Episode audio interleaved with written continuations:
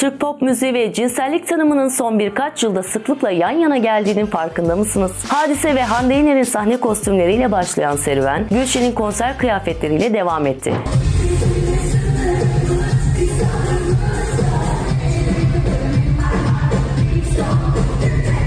Sana kırmızı çok yakışıyor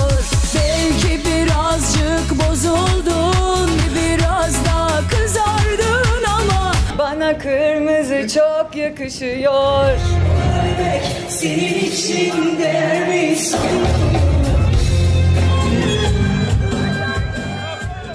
Ve son olarak da Aleyna Tilki'nin klibiyle yeniden gündem oldu. I'm just trying to make sense, but it's easy, safe than done. Say nah, ha, ha. Türk pop müziği cinselliği yeni keşfetmedi elbette. Tüm dünyada oldukça ilgi gören bu akım Türk pop müziğine nasıl girdi? O da TV'ye hoş geldiniz. Ben Gamze İşler. İşte Türk pop müziği ve onun cinsellik serüveninin geçmişteki ayak izleri. Hayatın rengi başlıyor. Türkiye'de pop müzik patlamasının dinamikleri 80'li yıllarda başladı ve 90'larda hızla devam etti. Darbe süreci atlatılmış, Özallı yıllara uzanan geçiş döneminde Türk pop müziği değişmeye başlamıştı. Hadi bir kaset koy da şöyle bir neşelenelim Semra.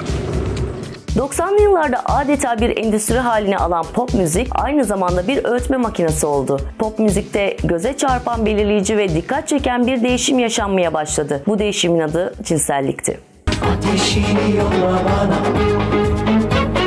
Daha daha sokul bana Dünyanın en güçlü afrodizyağı olan cinsellik adım adım giriyordu Türk pop müziğine. Şarkı sözlerinden şarkıcıların kıyafetlerine, çekilen kliplere ve hatta ritimlerine kadar her şeyde kendine bir yer bulabildi. Sus benle oynama Söylemek çok zor ama mecburum sana Şarkı sözlerinde sınırsızlık hakimken Türk müzik kanallarında bile MTV etkisi görülüyordu. Kliplerde mankenler oynuyor, şortlar, mini etekler, büstiyerler boy gösteriyordu. Erkeklerin gömlek düğmeleri birer birer çözülürken deniz kenarlarında klipler çekiliyor ve kliplere çıplak bedenler hakim oluyordu.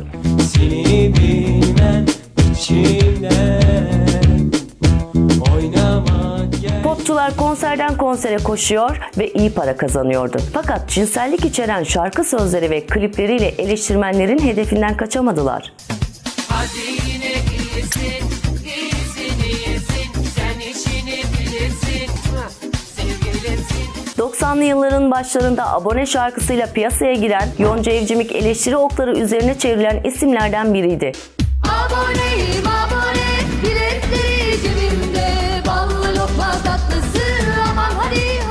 1994 yılında herkesin dilinde olan ve sözlerini Aysel Gürel'in yazdığı Bandıra Bandıra Ye Beni adlı şarkısı hali erotik bulundu ve hatta dönemin popüler programlarından siyaset meydanında bu klibe atıf yapıldı. Bu ne ahlaksızlıktır diye eleştirildi. Hatta eleştirilere dayanamayan söz yazarı Aysel Gürel dayanamayıp yahu şu kıza bir bakın iki dirhem bir çekirdek bunun neresi seksi diyerek cevap vermek zorunda kaldı. Bandıra bandıra ye beni hiç doyamazsın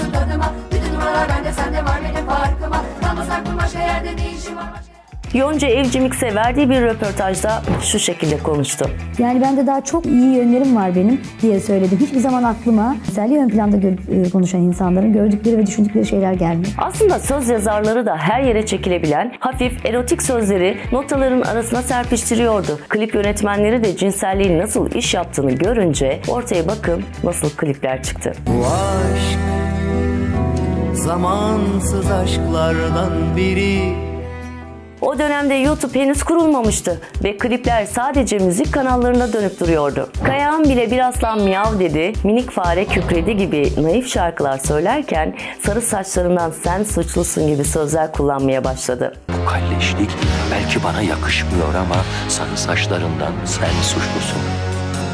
Adresim ay- İlk erotik kliplerden biri kesinlikle Metin Arolat'ındı. Merve İldeniz'le aynı karede olduğu o unutulmaz sahnede İldeniz'in göğsüne dökülen şeyin yoğurt mu yoksa dondurma mı diye tartışıldığı bile oldu. Olsun varsın ah çekinme Sen yine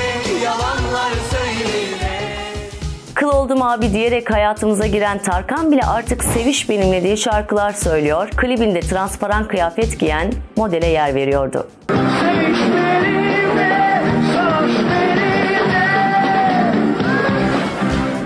Hülya Avşar'ın Bu Gece Uzun Olacak isimli manidar şarkısını söyleyip popa salladığı Bu gece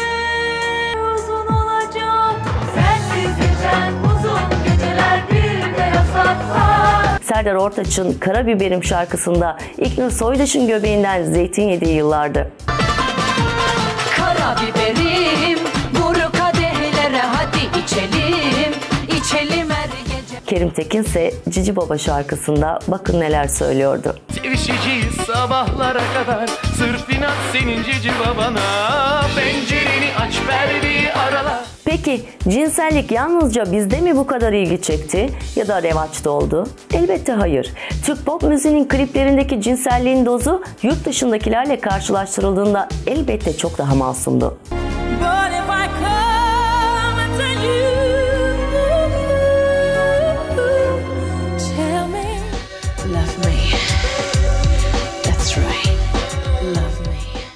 Cinsellik dünyanın her yerinde benzer duygulara hitap eden ve doğru formül tutturulduğu zaman hedefi 12'den vuran bir eğlence endüstrisi oldu. Elbette Türk pop müziğine hakim olan tek şey cinsellik değildi. Biraz doğunun, biraz da batının anlatıldığı, bizi biz yapan ve gündelik hayata yönelik şarkılar da dolandı dillerde.